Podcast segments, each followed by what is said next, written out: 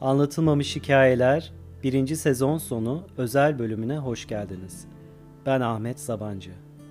Bugünkü bölümde sizlerden gelen soruları elimden geldiğince cevaplamaya çalışacağım. Hazırsanız başlayalım.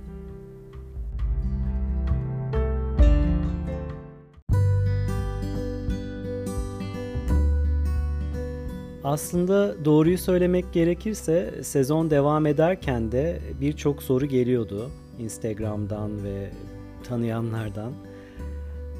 Ama tabii ki sezonun bitmesini bekledim çünkü sezonun büyüsünü bozmak istemedim. Ve de hepsini cevaplamak tabii ki mümkün olmuyor. Bugün 10 tane soruyu seçtim. Benzer soruları da birbirinin altına topladım. Ee, yani cevaplamaya hazır olduğum sorular bunlar. Ama aklınıza başka gelirse yazabilirsiniz Instagram anlatılmamış hikayeler hesabından. Sanırım en çok sorulan soru nasıl tepkiler aldın? Bu soruyu cevaplamak biraz kolay benim için çünkü zaten podcast'e başladığımda nasıl tepki alacağımı düşünmeden başladım. Yani öyle düşünerek zaten bütün hayatımı e, geçirdim. Yani daha önce anlatabileceğim şeyler vardı anlatmadım. O yüzden bu işe başlarken kesinlikle ne tepki alırsan al vazgeçme diye düşünmüştüm. Ama söylemek gerekirse kötü bir tepki almadım açıkçası. İyi tepkiler aldım. Tabi tanıyan insanlardan biraz şaşkınlık tepkileri aldım. Niye hiç anlatmadın diye. Çok çok yakın olduğum insanlara bile hepsini tamamen anlatmamıştım.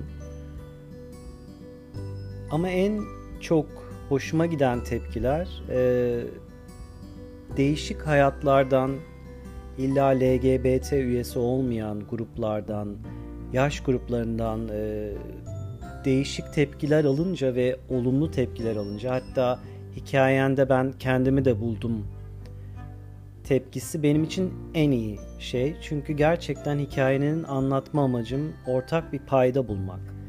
Yani hepimiz bir şeyleri yaşıyoruz. Bu illa e, benim gay olmam, sizin olmamanızla alakalı değil. Yani o his bence evrensel bir his. Bu içimizdeki güç ve kendimi hayatımızı bir şekilde yönlendirmeye çalışmak, şekil vermek istemek özgürlüğü bulmak istemek, başarıyı, aşkı bunların hepsi bence evrensel öğeler. O yüzden en çok hoşuma giden tepkiler toplumun değişik gruplarından gelen tepkiler, olumlu tepkiler. Ama dediğim gibi olumsuz bir tepki gelmedi. Gelseydi de umurumda olmazdı açıkçası. İkinci en çok sorulan soru bunca yıl anlatmadın. Şimdi anlatınca ne hissediyorsun? Rahatladın mı? Nasıl bir his?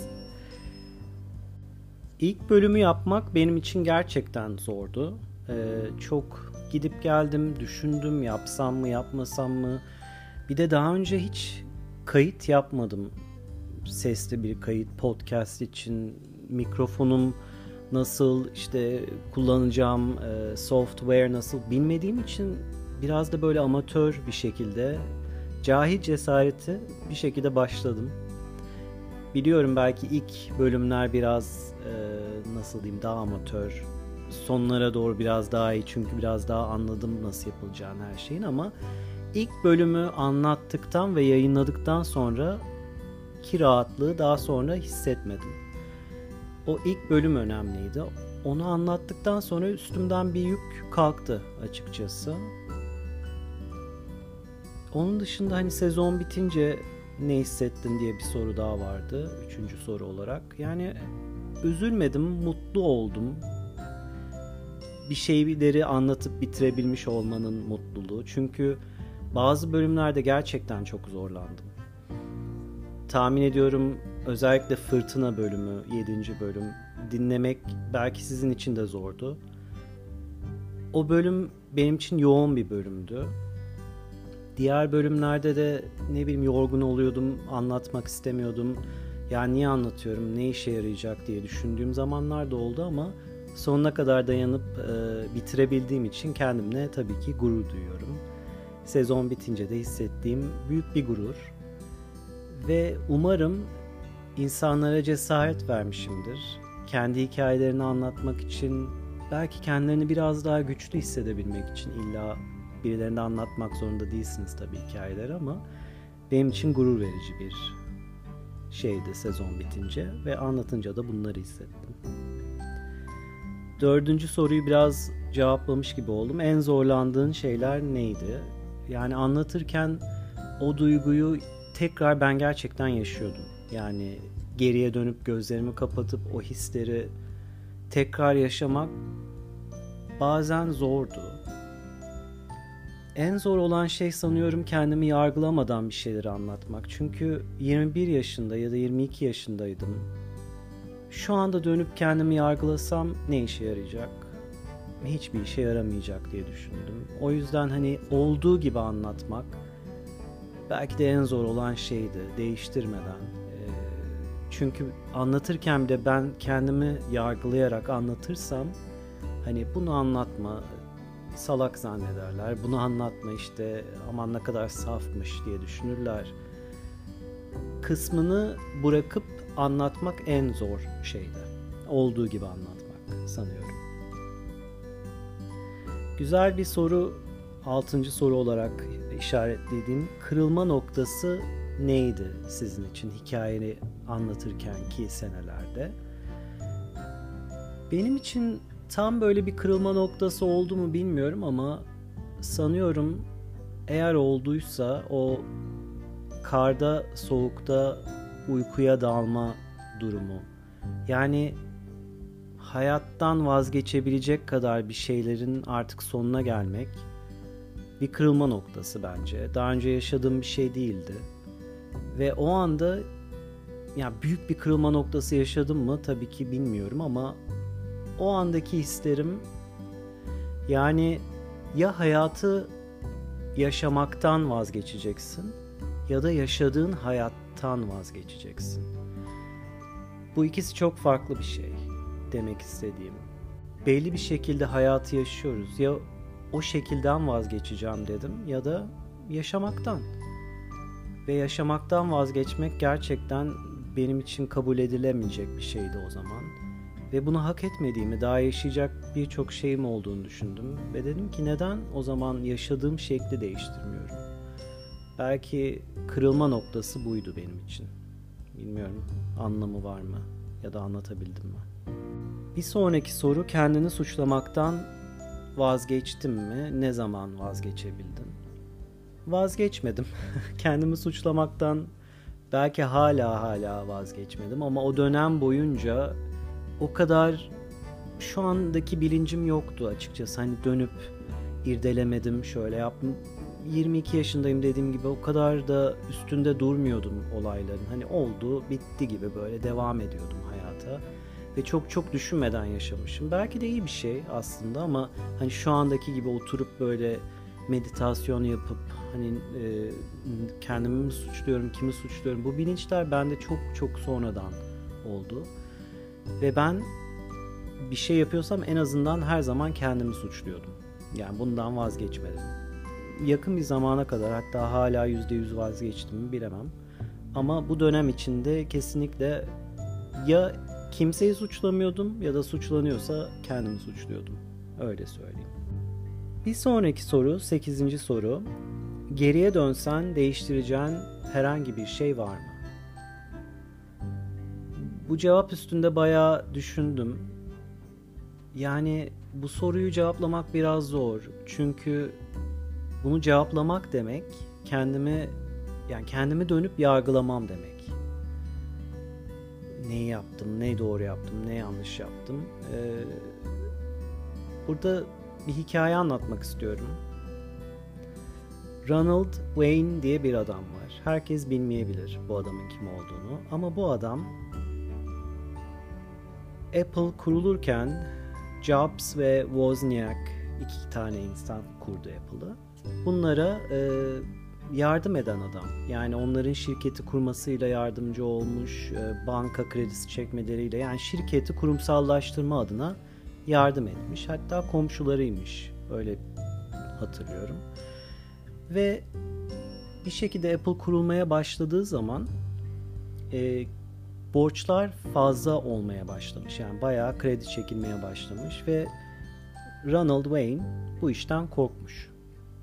Ve demiş ki ben %10'u galiba hatırladığım kadarıyla %10 e, şirkette olan payını Jobs ve Wozniak'e satmış.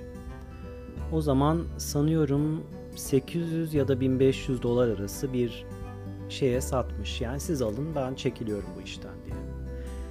Şu anda Apple'ın %10 hisse değeri 50 milyar dolar. 50 milyar dolar. Ve bu adam hala hayatta ee, ve birçok tabii ki söyleşiye katılıyor. Ee, şu anki net değeri adamın 400 bin dolarmış bu arada.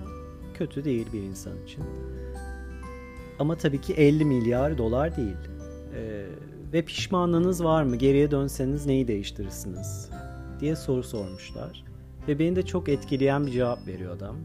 Herhangi bir şey değiştirmem. Pişman da değilim demiş. Çünkü o zamanki aklım ve bana sunulan bilgilerle aldığım en doğru karardı. Çünkü daha fazla borçlanmaya ben giremezdim yani öyle bir şeyi kaldıramazdım ve onların kara geçmeleri bayağı zaman aldı ve ben o durumda batardım. Belki hasta olurdum, belki ölürdüm.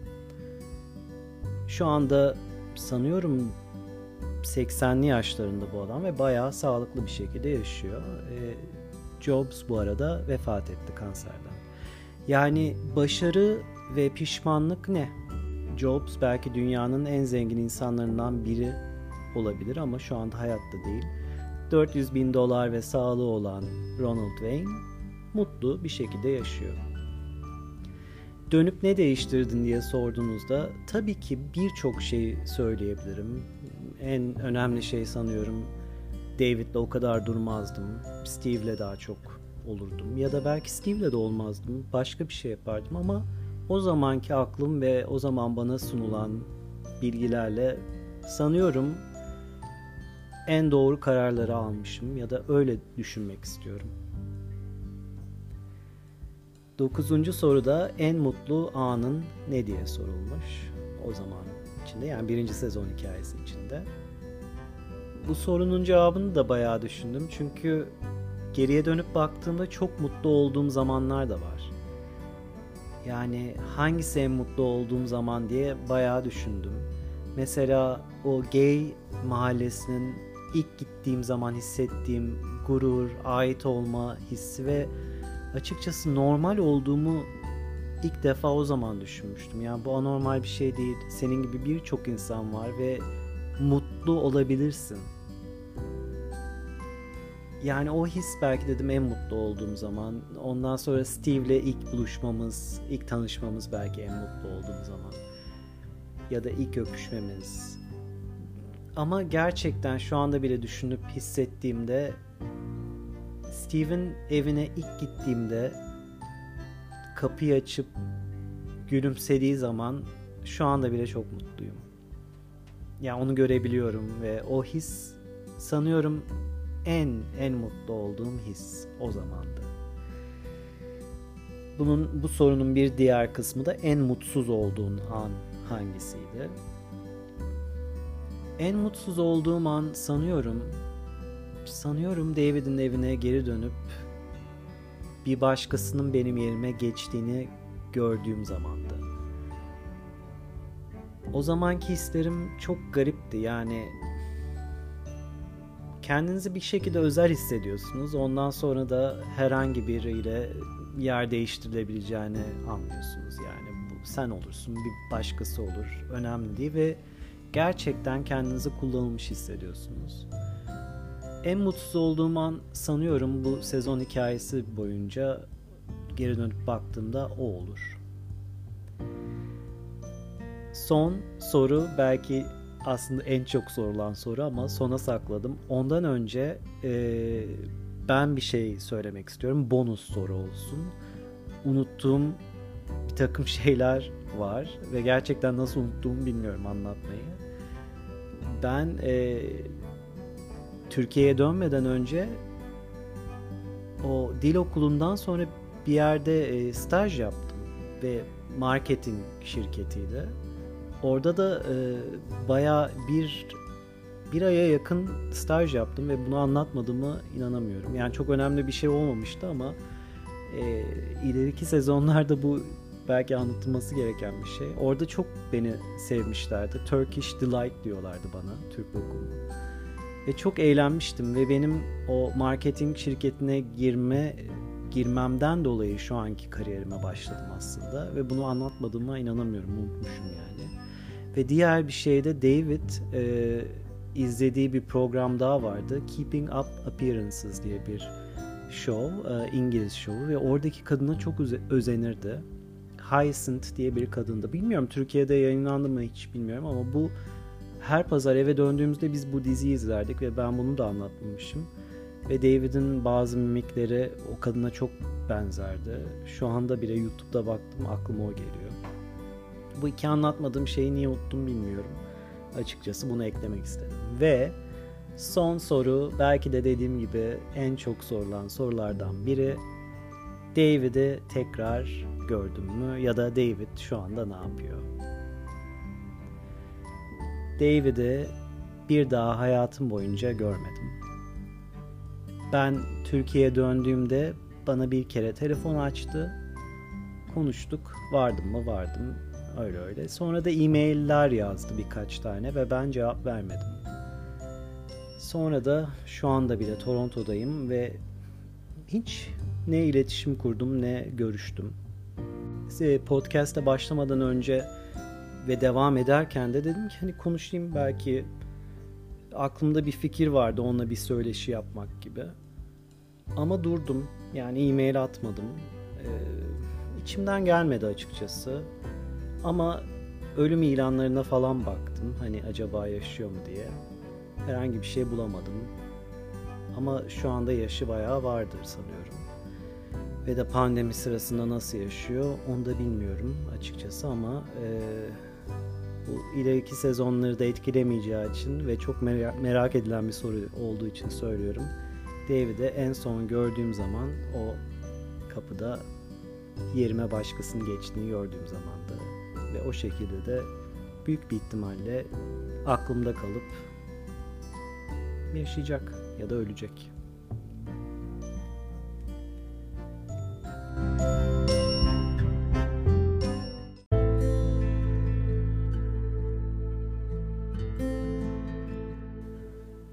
Anlatılmamış Hikayeler 1. sezon özel bölümün sonuna geldik.